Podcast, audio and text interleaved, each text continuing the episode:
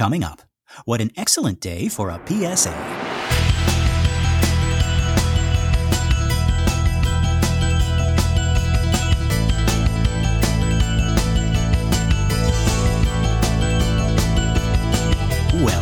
Folks, and welcome to Minute 42 of The Exorcist Minute, a show where we endeavor to examine, extrapolate, and excavate The Exorcist minute by terrifying minute. My name is Lester Ryan Clark, And I'm Keenan Diaz. and we'll be your holy guides on this journey through what some have called the scariest movie of all time.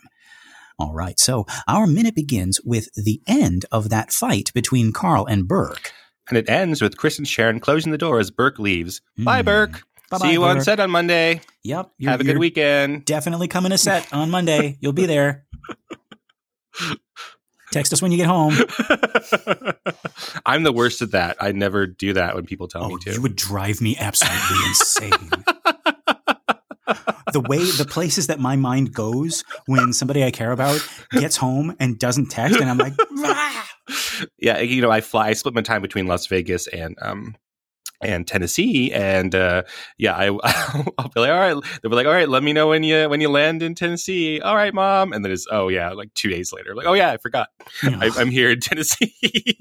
Everything's fine. Ugh. Burke, I think, would be a terrible texter when he gets oh home. no, he would absolutely. He would. He would. Um. He would. Uh. He would actually call you and yell at you for something he just remembered to say at the party.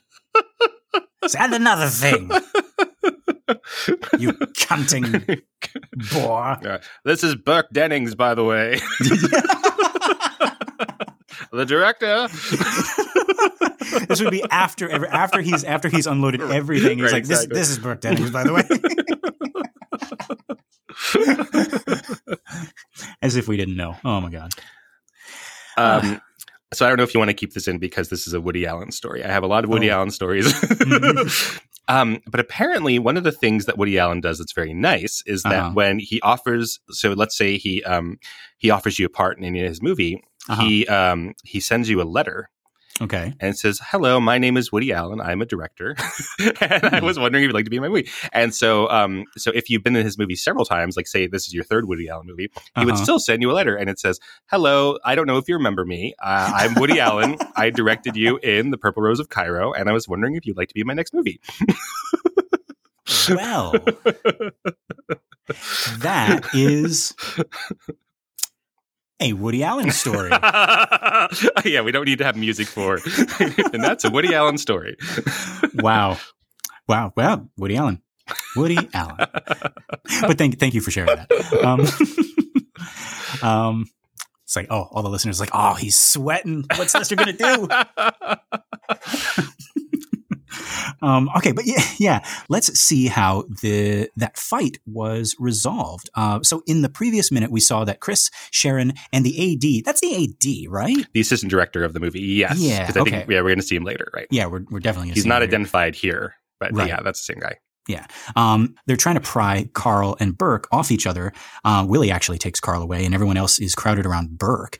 And I think this next bit is a perfect characterization of Burke. Um, after all that, we have a very self-satisfied Burke, and he claps his hands together and he says, "What's for dessert?" Right. Right. And again, in the script, that goes a little bit longer. So the editor and William Friedkin have figured out, oh, it's best right on that button. Oh yeah, I And like then- that better. Yeah. yeah. And then in the book, it goes on even longer than in the screenplay. Right. I like I like the last little line in the scene in the book. It's like, oh, you've noticed that too. Like he's genuinely like puzzled about priests being there.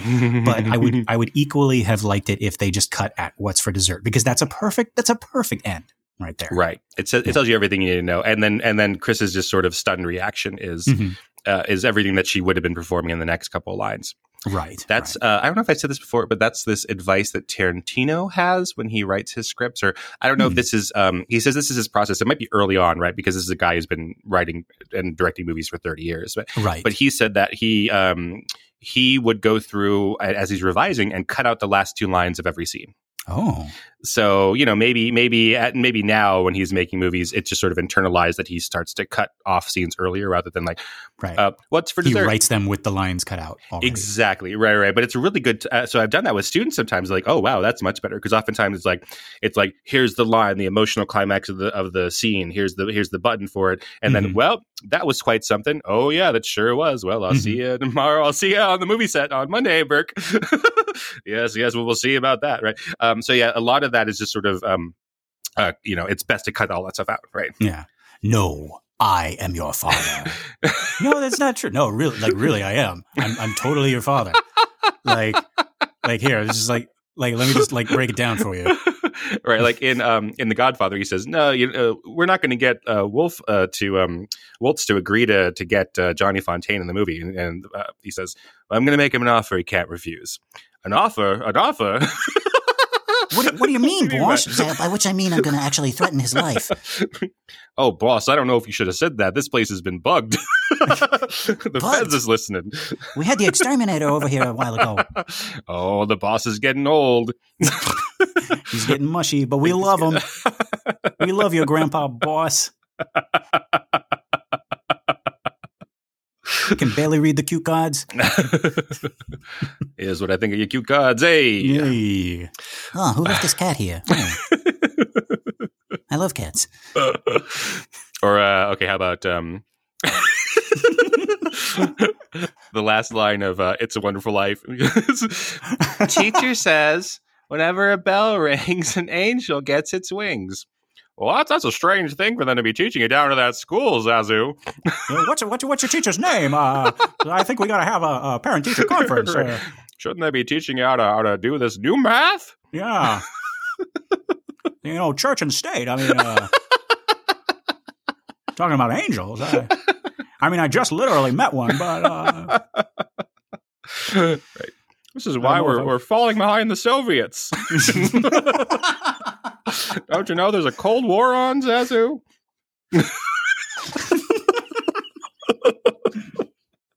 ask not what your country can do for you. Oh boy. God. Red Rob. Red. It's murder. It's murder backwards. Uh, It's like, but this is how I can communicate. This is the only way I know how to communicate. Red Rob. But it's murder backwards. oh, Tony, you go back in my son's mouth. Uh, context, folks. Context. right, that makes perfect sense, I believe, if you know Yes. the The Shining. But If you know The Shining, if you know Kubrick's Shining, Right. Yeah. Tony, keep- you get right back in my son's mouth. Man, I, I know I just said that, but that's so funny.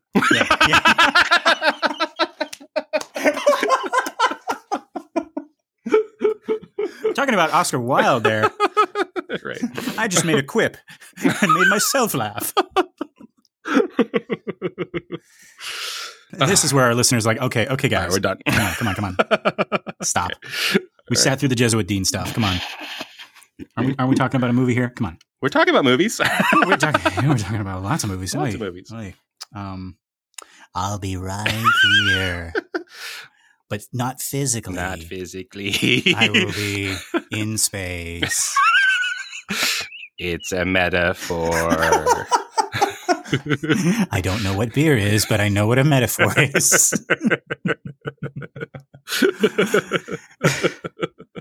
Oh God. Do you have Do you have any more Reese's Pieces?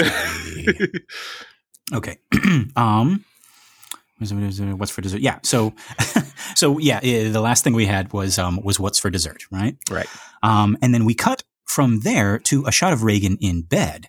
Uh, behind her is the infamous window, which I'm pretty sure is open, though it is out of focus.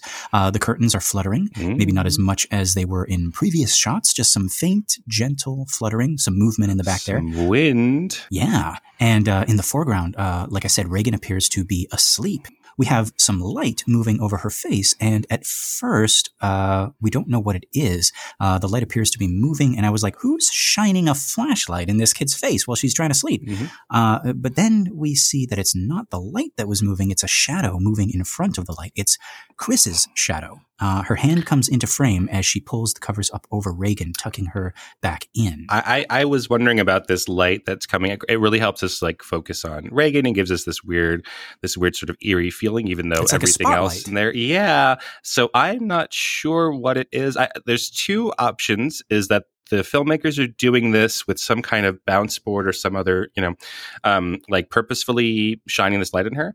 Mhm, mhm. Potentially, what it might also be um, is some kind of metal fixture on the door opening, okay. but it wouldn't quite explain the kind of swivelly, weird feeling that it has. So, yeah. yeah, so they're doing this. On uh, my point is, they're doing this on purpose, and it's a really nice it, way into the into the scene where we're wondering what's happening, even though what the answer turned out to be something innocuous. Oh, the mother's coming in to tuck her in, Right, right. But it kind of gives us ooh something, something, something. So, I mean, your question is not like how they did it, but like what it's supposed to like be in the world, right? Um, yeah, I guess I have both of those. Yeah, both of those questions. So, like, Okay. um, it- yeah, what is this light? It's not meant to be literally a flashlight that Chris um is is pointing at her daughter's face, Right, right? Regan, are you asleep? yeah, so it's not literally that. Um, but yeah, are we are we trying to motivate it by oh, it's something on the back of the door or something like that? Mm. yeah. I always took it as like this is like the light from the hall, like her door is open, But, hmm and like we get the movement because like Chris moves into the doorway. I thought, but Yeah, but the shadow is- is, the- the light that comes in is pretty straight up and down, like the door opening. Though yeah, it's yeah. not like it doesn't match Chris's silhouette. Right, right. So weird. Okay, so yeah, we got um, like all, all of these things, like all at once. Like the very first like couple of seconds of this uh, scene are posing a bunch of questions. Mhm. Right? It's like, oh, is that the window in the back? What's what's the light on her face? Whose hand is that? Mhm. Right? We Is she three- really sleeping? Is Yeah. she really sleeping? Right? Yeah, we got four questions before Chris leans into uh, the frame and she asks the question. Right? She says, "Are you sleeping?" Mhm. Um, actually, what it sounds like is like, "Are you sleeping?" Um, and and I like this touch. I I don't I don't know if um, Blatty put it there or Friedkin or maybe maybe Ellen Burstyn made that choice. But I like that Chris and Regan have their own private way of talking, right? Because that's how you that's how you do with kids, right? Like uh, you know, mom and dad, um, you know, have like their own like private personal language with their with their children Mhm. right um you know and that's very real and it also speaks to where mom's feelings are about whether or not regan is uh still a little girl because if you're mutually acknowledging the fact that she's growing up then you might not use baby words like that Mhm. right like you you might if you want to like respect that like hey mom i'm not a baby anymore I, like i'm a you know i'm a i'm a teenager now right maybe you wouldn't say are you seeping Mhm. right? Um, or maybe you would. I don't know. I, I think parents, you know, like like to parents, we're always you know babies, no matter how old, they are, right? yeah, but you have to like consciously be like, okay, well, I'm going to change our, our word that I use for for sleep or for food or for bath time or whatever. That had to be, to be a conscious choice to do that from a parent, I would imagine. Right. Yeah. Um, and we don't get an answer from Regan. Uh, perhaps she really is asleep. But as mom exits stage right and Regan is all alone on stage, we realize that we have once again fallen into a Shakespeare trap. Oh, oh no.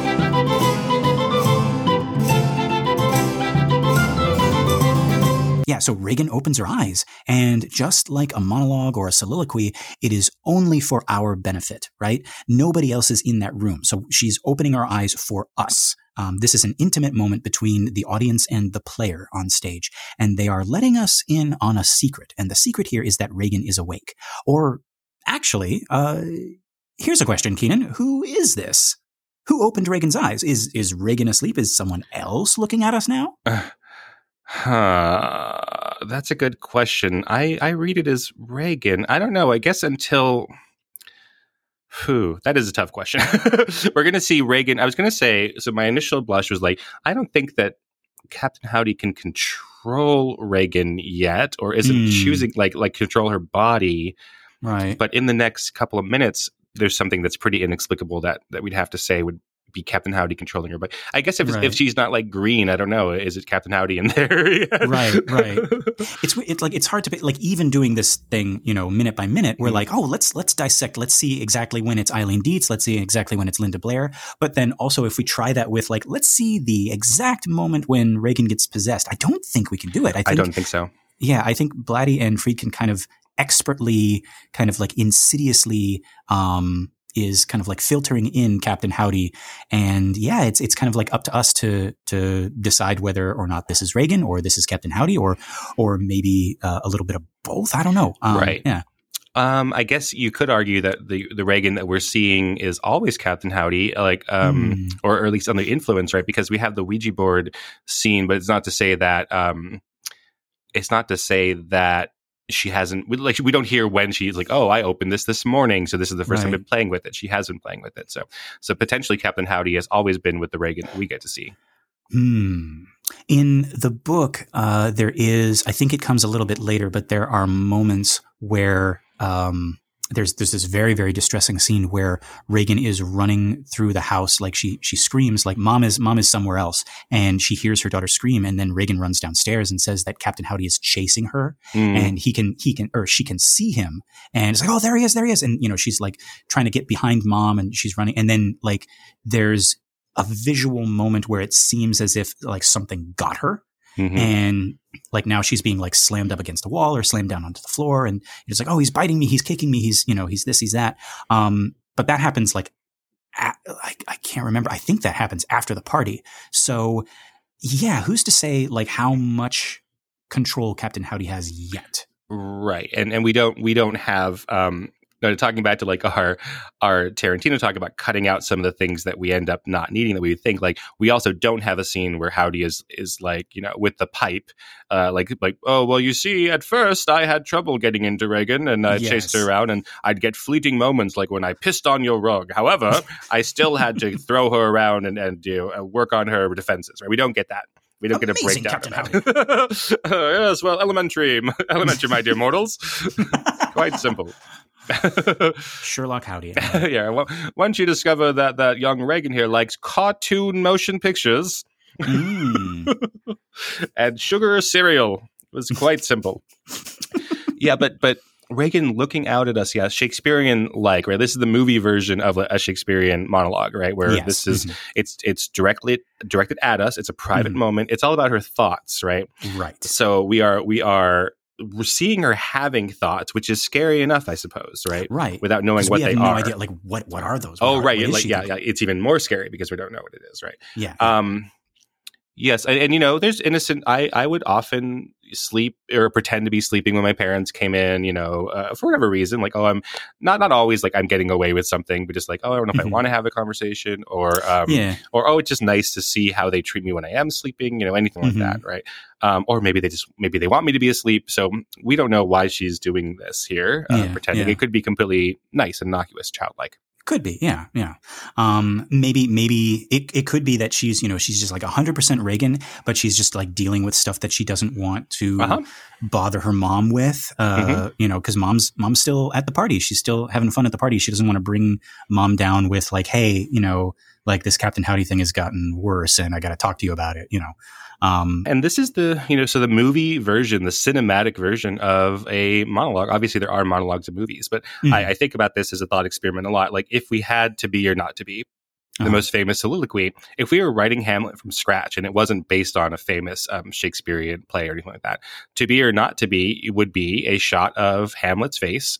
He would then cut to a shot of the knife in his hand and then cut back to a shot of his face. Right, Right. That's the whole that's the whole thing, right? It's it's he's looking down, oh geez, should I should I be? Should I not be? Right? All that is Mhm. implied by the visual um, language of cinema, uh, to be hoity toity about it. But Mhm. um, but of course, when you're making a Shakespeare adaptation, you have to include all of it to be or not to be. Right. You can't cut that out. Right. um, but you know, potentially, if you were doing, say, I don't know if there's a lot of them, like um, there's there's like West Side Story is an adaptation of Romeo and Juliet, right? Mhm, Um, mhm. uh, there there's not the same. Um, we don't we don't copy line for line, you know, and adapt it. Um, Yeah. Oh, the Lion King uh, is a is a Hamlet yeah. thing, right? And there's there's not quite a scene where um, Simba wants to kill himself. He just sort of has that Right. general. He wants to do that all the time. he has his he has his Ethan Hawke hair, you know, and he's Mhm, like mhm. moody and sort of sort of moping around a lot. yeah, yeah, yeah, yeah. We don't have a, a monologue about that. right. To be king or not to be king. yeah, yeah, yeah, yeah. just make it a little bit lighter for the kids. Um, but I mean, it's like still still pretty heavy. Pretty Uh, heavy. no, like like there are there are a ton of uh, kind of like mm, what I would call Shakespearean moments in in uh, other films that have nothing to do with Shakespeare, and it's and it's because like I think you were talking about it before. It's like did Shakespeare mold and shape the way that we think. Right. So as much as we uh, sort of make fun of ourselves and, and going into Shakespeare, like he's shaped the, not only the way that we think about drama and filmmaking, but about human nature and psychology. Right. Thought processes and- Yeah. and, things like that. Right. And what you want to reveal versus what you want to like keep behind your, your mask of, you know, whatever, uh, whatever character, whatever player you are, uh, you're, uh, putting forth. Mhm. Yeah. I, I also wanted to, speaking of Shakespeare, this is great. We're still in the trap. Oh, right. Um, I wanted to bring something up uh, here uh, as we say goodbye to Burke. In Oh, this goodbye, minute. Burke. Goodbye, Burke. See you in the next minute. See you in the next minute. We'll definitely see you in the next minute. We will absolutely see you. Um, this isn't goodbye like goodbye. Let, uh, let's say see you later. See you later. uh, but no, I, but so you guys, like you and Andy Keenan, uh, mentioned back in minute 14 how Jack MacGowran played the fool in King Lear, uh, starring Paul Scofield. Uh, Mhm. And I, I got really excited because, uh, A, it was another King Lear reference. So we got Regan and Mhm. Goneril and, and, and all that. And B, because that movie with Jack MacGowran is, uh, uh, Carl's alibi when Kinderman asks him where he was on the night of Burke's death. Oh, no. Yeah, and I didn't I didn't pick that up until like later. Carl basically says, "No, I wasn't with Burke that night. I was watching Paul Scofield in Lear." But that means Oh, technically right. that means technically he was with Burke because Burke's in that movie. or at least Jack MacGowran is, right? right. And, and, and it's even more fitting because Carl considers Burke to be a fool, which is uh, his character in King Lear. Right. So- Except uh, the, the fool in King Lear speaks the truth and uh, Yes. Burke does not. yes, the fool, the Jack MacGowran's character in King Lear is smarter and more eloquent than Jack MacGowran's character in The Exorcist. yeah, just a little bit. Just a little bit, yeah. Um, but but that Keenan, that means this is a universe where Burke Dennings and Jack MacGowran exist at the same time. Love it. Love it. Um, I remember Meryl Streep was talking about The Hours, her movie The Hours, and she said that Uh-huh. she um, that she, one of the things, you know, I think she's being a little tongue in cheek, she said one of the reasons why she took the movie is that when she read the book, um, her name is mentioned. She's a character in that world, Meryl Streep. Ah. like someone's like, "Oh, I saw a Meryl Streep movie or something." She- So I, I like that. That even like when you are the best actor in the history of film, you know, it's still like, "Oh, look, my name. They mentioned me and how great of an actor. That's nice." She she seems to be genuine. I love her. She seems to be genuinely surprised when um when people talk about her in those terms still, or she's just the best actor in the world. Yeah. And she tricks us, and she's really an egomaniac. Oh, boy. but she's always like, "Oh, they like me. That's so interesting." Does she write letters to people being like, "You may not remember me, but right. But my name is a synonym for acting. yes." you may not remember me, but you've seen me in such movies as. Okay, so yeah, so uh, climbing out of the Shakespeare trap. There we go. Uh, okay, whew. Okay, that was a deep one this time. Um, so uh, we cut from uh, Regan's face back to Burke. Uh, so again, some time has passed. Burke is deeper in his cups. Uh, Chris and Sharon are helping him to the door. I imagine this is something they've done a hundred times. Uh, I was trying to work out what Burke was saying. Keenan, uh, could you make any of that out? Oh shoot. Um hold on, let me listen to it again. Okay. hold on.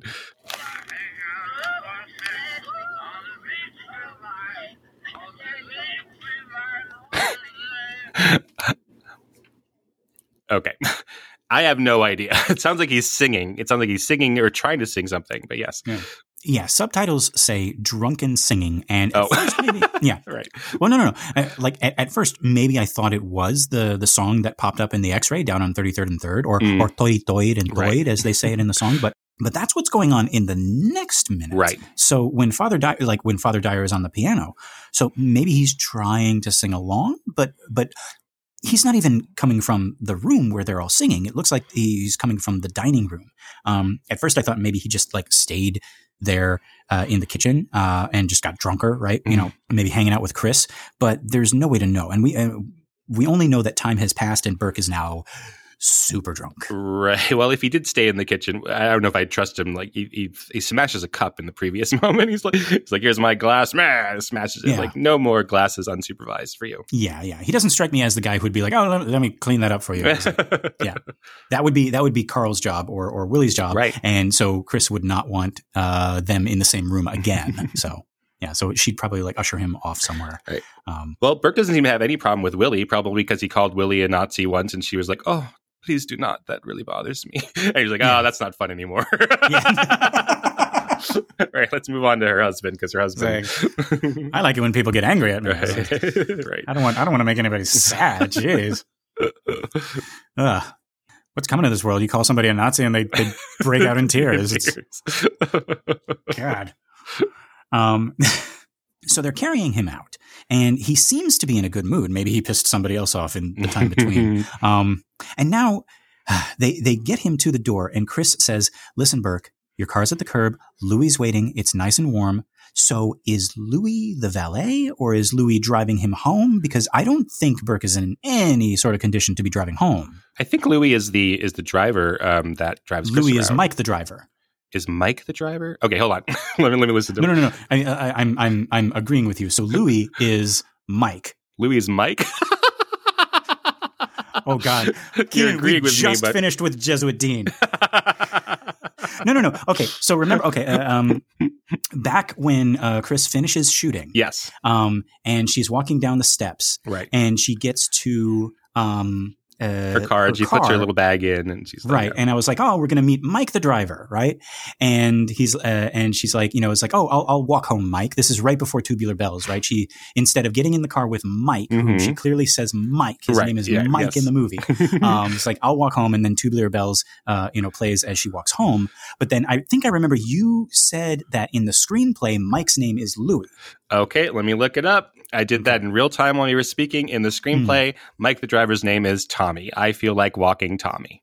Oh, okay. so Louis is some other uh, some other Louis driver. is completely okay. So okay, so still I have questions because okay, so i i the way that Chris says like like so Louis is waiting, it's nice and warm. Mhm. So that implies that that that Burke is not going to be driving. Right. Like he's going to be like sleeping in the back seat or something while Louis takes him home. And then we have this uh, this really funny bit of business. Uh, Burke is sort of uh, standing there, and then he hugs Chris, and it's really sweet and really cute. But like also we get a shot of Chris's face, and she's surprised, but she's also not. Right. She's like, "Yeah, this is my Burke." And uh, then she pulls away, and it looks like he's about to say something, and Chris says, "Yes, honey, what?" And, and her tone is really motherly. And like again, uh, we get the feeling that this is not an unusual occurrence, right? She's probably taken care of him in this exact way many times. And we can even see Sharon, and she's looking at him with kindness and patience because, yeah, she's probably been there for those Burke sitting sessions as well. As well. Now, Burke struggles valiantly, but alas, he cannot remember what he was going to say, and so he turns away with a wave of his hand and a half-formed curse on his lips. Uh, the subtitle says "fuck," but I don't think he even manages that. Sounds like "fuck." right. um, so he is he is far gone. If Burke can't even utter one of his favorite words, you know he is way more plastered. Uh, he is he is plastered, spackled, grouted, and mortared. He's been, he's been moited. He's been moited. Um, he is three sheets to the southwest wind. My goodness. oh, really good um comedy lesson that I got once uh, in a Uh-huh. script I had written, a sitcom, like a three camera sitcom, so very jokey. Every other line is a joke, you know. Uh-huh. Um, and I, I said, "Oh, I don't know about that. He was always uh, pretty drunk." Right, Mhm. and then my friend is like, "Oh, whenever it's drunk, you should you should replace that with some other fun word. There's always a more fun word than drunk." So Yeah, I was actually I was thinking it's like hmm can we like go off and like explore like what's another what are some what are some other like do you have any favorite ways to describe someone being drunk? Well, with that one, I went sloshed. I think slosh is a funny word for it. Um, hammered, of course. Uh, oh, geez. I do like mortared now, but anything like blitzed, tanked. Blitzed. Mm-hmm. um, yeah, any of that's fun because any of those hard sounds sound like you're drunk, but any of those soft sounds too. He's a little squished, He's a little squished. He's a little possessed. No, a um, little bazoozed. he's a little Pazuzu. Oh my god! How, how how has no one used that? It's Pazuzu. He's gonna Pazuzu you. He's gonna Pazuzu you. He's gonna Pazuzu you. Father Karras, it's my daughter. She's Pazuzed. I'm so- I'm sorry. I'm sorry, Miss MacNeil. What? I she's been possessed.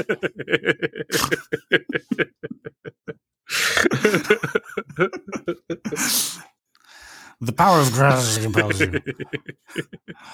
God. Your mother's your mother's in here with us, Karras. It's a really fun time. why, why? Let me let me ask you this: uh, Why why you Mhm. do this to me, Dimmy? You and just and just as as Karras's mother, Right. she gets like just uh you know she stands up in the bed. She's like, let, let me Let tell me- you let me something. say this to you. So I, I I wasn't able to say this when I was alive, but but God damn it, Why you do this to me? I ask you that. and looking like just really really kind of like intensely into their eyes in the way that it's like I'm not drunk, I'm not drunk, I'm not possessed. Maybe you. I'm not possessed. Maybe you're possessed. Maybe you're possessed. You're you're projecting. You just Is it- what was that project projecting? oh God. She's imitating Burke in every possible way. That's right. She's throwing up. She's cursing. Accusations. Accusations. Flames on the side of my face. Oh my God. I worry sometimes if we get like a little bit too like we're getting goofier and goofier. We're getting silly, silly. it's a goofy movie. Ah, yeah, it is.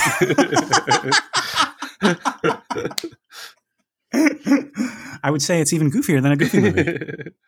God. Okay. All right. All right. All right. All right. All right. Bringing it back. Bringing it back. Um. Yeah. So then Burke leaves. Bye, Burke. Bye, Burke. See you later. really, really. See you later. Yeah. You're de- You're definitely coming. This isn't. This isn't goodbye forever. Um. So he leaves, and we get a shot of Chris and Sharon's reactions. Right. And and again, it's it's shock, it's disbelief, but it's also fondness. And they share a, a look, and they close the door, and then Chris dramatically leans against it and says, "God, I hope he makes it." And Sharon says, "I do too." So wait. Is he driving home? No, he's definitely going- not driving home, right? Why would you say, I hope he makes it? I think it's like. I hope he makes it to the car. oh, okay. Well, yeah, that would make sense. Because, because yeah, that's. Because that confused me so much. It's like Louis in the car. Right, it's Louis nice and warm. Oh, good. Oh, good. Burke's got a chaperone. He's he's uh, you know he's he's being uh, driven home. But then she closes the door. It's like God. I hope he. God. I hope he doesn't die in a huge fireball. Like, why would you say? God. I hope he makes it. Like the car is at the curb. Okay, but now okay, you've you've you've assuaged my fears, Keenan. Well, we did talk about um, all the smoking in The Exorcist. That, you know, uh, Chris um, uses her cigarette as a prop in Dr. Klein's office, right? Mhm, Um, and this this certainly was the time before Mothers Against Drunk Driving and, and the huge culture change. You know, you try to explain that to um, to our students, you know, nowadays about like, yeah, people used to drive home drunk, and it wasn't, you Mhm. know, it, it was seen as not something you'd want to do, but it wasn't like, oh my god, I can't believe you let that person go drive drunk. Right, Right. right, It's so baked into the culture now. It's like like it's it's it's unthinkable. It's like wait, what? No. Um, but yeah, like like to that point, I I imagine Burke has driven home drunk many and many a time for sure. Um, yeah. That is I what mean, people. if he's directing drunk, yeah, Yeah, exactly. Yeah, yeah. That is what people did back then. But yeah, when you're when you're yeah directing drunk and at the command of uh, a lot of machinery, Mhm, if you mhm. if you haven't been on a movie set before, you should know it is a very. It's not. Let's not say it's like an unsafe place. Like it's not like like. There's not like um, table saws everywhere, but like it is a place where you can get into a false sense of security, and safety is a really major thing in a film set right? Because Yes. people have died on film sets and, and you know in terrible accidents, but like it is a place where like it tricks you into thinking that oh this is you know this is a fun magical time and it's safe and um you know but it is a work set, right? It's a work site, yeah. like like you like the people who who work there dress like they're on a construction site for a Yeah, reason, yeah, right. yeah, oh, it's the land of make believe. There's no way that this sword fight can actually hurt me until it does. right, exactly. until somebody makes a mistake or you know or i'm going to dive from this building but it's okay because it's not actually a building it's like you know um uh, 10 feet off the ground but still that can that can Still a lot, yeah. yeah Ah, but yeah so yeah so he he's out um well not out forever no i'm not i wouldn't imply that um at all uh but yeah like i was saying before burke strikes me as the type of guy who has done this before many many times um but for you folks out there a little psa don't be like Burke. Don't drink and drive. And don't be like Chris and Sharon. Don't let someone who's drunk, especially someone as drunk as Burke seems to be, drive home. We got Ubers now. It's easier than ever to take care of this. And Chris, you have money. Even if you don't got Ubers, you can make Ubers. You can get someone to drive him home. Where's Mike? or or Louis or Tommy. Or Louis. Right, yeah. Mike, Louis, Tommy. Um, I also heard a recent study that so if you are someone who is getting drunk, um, to be sure that you dr- get an Uber or get a ride, because it's even um, it's even dangerous for you to be walking home. That Mm, walking yeah. drunk is an incredibly dangerous thing. But of course, you don't think that. You're like, okay, well, I'm doing better because I'm not driving. Right. I'm not going to crash. Right. Yeah. But the, the but like the day after New Year's, apparently there's a lot of fatalities of, of drunken pedestrians that we don't think about. Right. Yeah. I can see it like, yeah, like just stumbling on the curb Mhm. and then just falling into the traffic or something right. like that. exactly. Be safe out there. One of my students, uh, Lou Deal, they would say whenever we were talking about safety on a movie set or whenever we were in class and like, let's do that safely, um, they would turn to everyone and say, "Hey, you know what's not lame, guy?" And then do the little finger guns thing to everyone, and then they say, "Safety." So that's that's that's become my little motto. So you know what's not lame, guys? Safety. You know what's you know what's a total bummer, guys? Dying. um, but yeah, uh, yeah, yeah. So okay, so I, I'm assuming that Louis is the driver, Mhm. right? Um, I wonder, yeah, i- is this why we made a new character in in uh, Louis being the driver? Uh, rather, than, well, how, Jesus, Chris, how many drivers do you have? you got Mike the driver, you got uh, Tommy the driver. Well, I guess they're the same person. Um, but then Karl, got- Karl's the driver. then, yeah, and Karl, right? Karl's supposed to be the driver for like like the the main driver, right? But I can see like why they would have someone other than Karl be the driver for Burke, uh, because that scene would be. Well, actually, I kind of want to see that scene. Karl driving Burke home. Oh my god.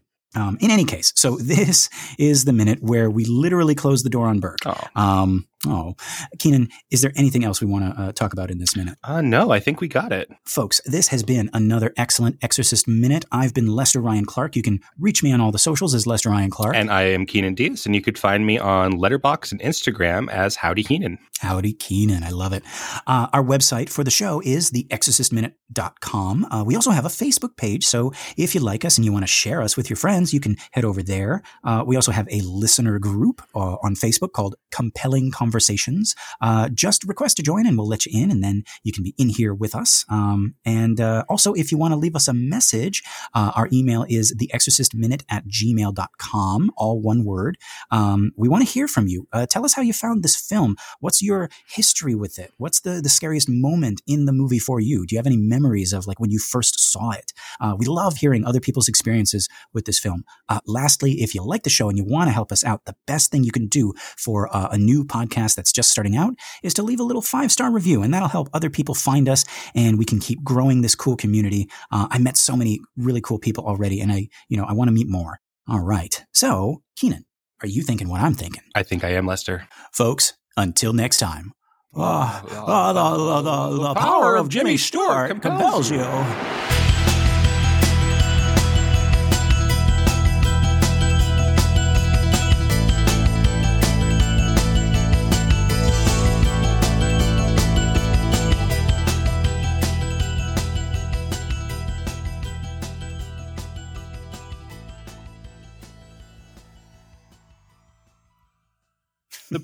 The power is not here. It's in Bill's house and Fred's house.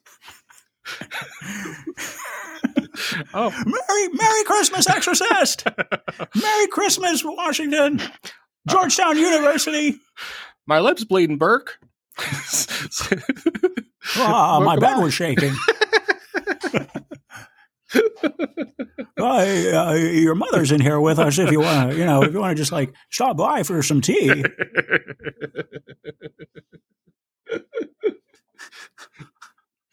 You know, every time a bell rings, uh, uh, Pazuzu gets his wings. now, now, Pazuzu, that's a funny name for a feller, isn't it, if you think about it? it's a wonderful life, but it's just instead of Clarence, it's Pazuzu. well, hey, are, are you going to tell me not to jump? What? Uh, well, uh, uh, no, I, I think you should go ahead with it. oh, I'm gonna, I'm gonna do it. I'm gonna do it this time, Pazuzu. Oh no! Stop! No. He just has a nail file. He's like, "Hmm. no, don't do it. You got so much more to live for. that's the beginning of this Christmas classic, and I, I'm gonna kill myself. that's really what happens. Wow, good old family fun. and they say I'm weird.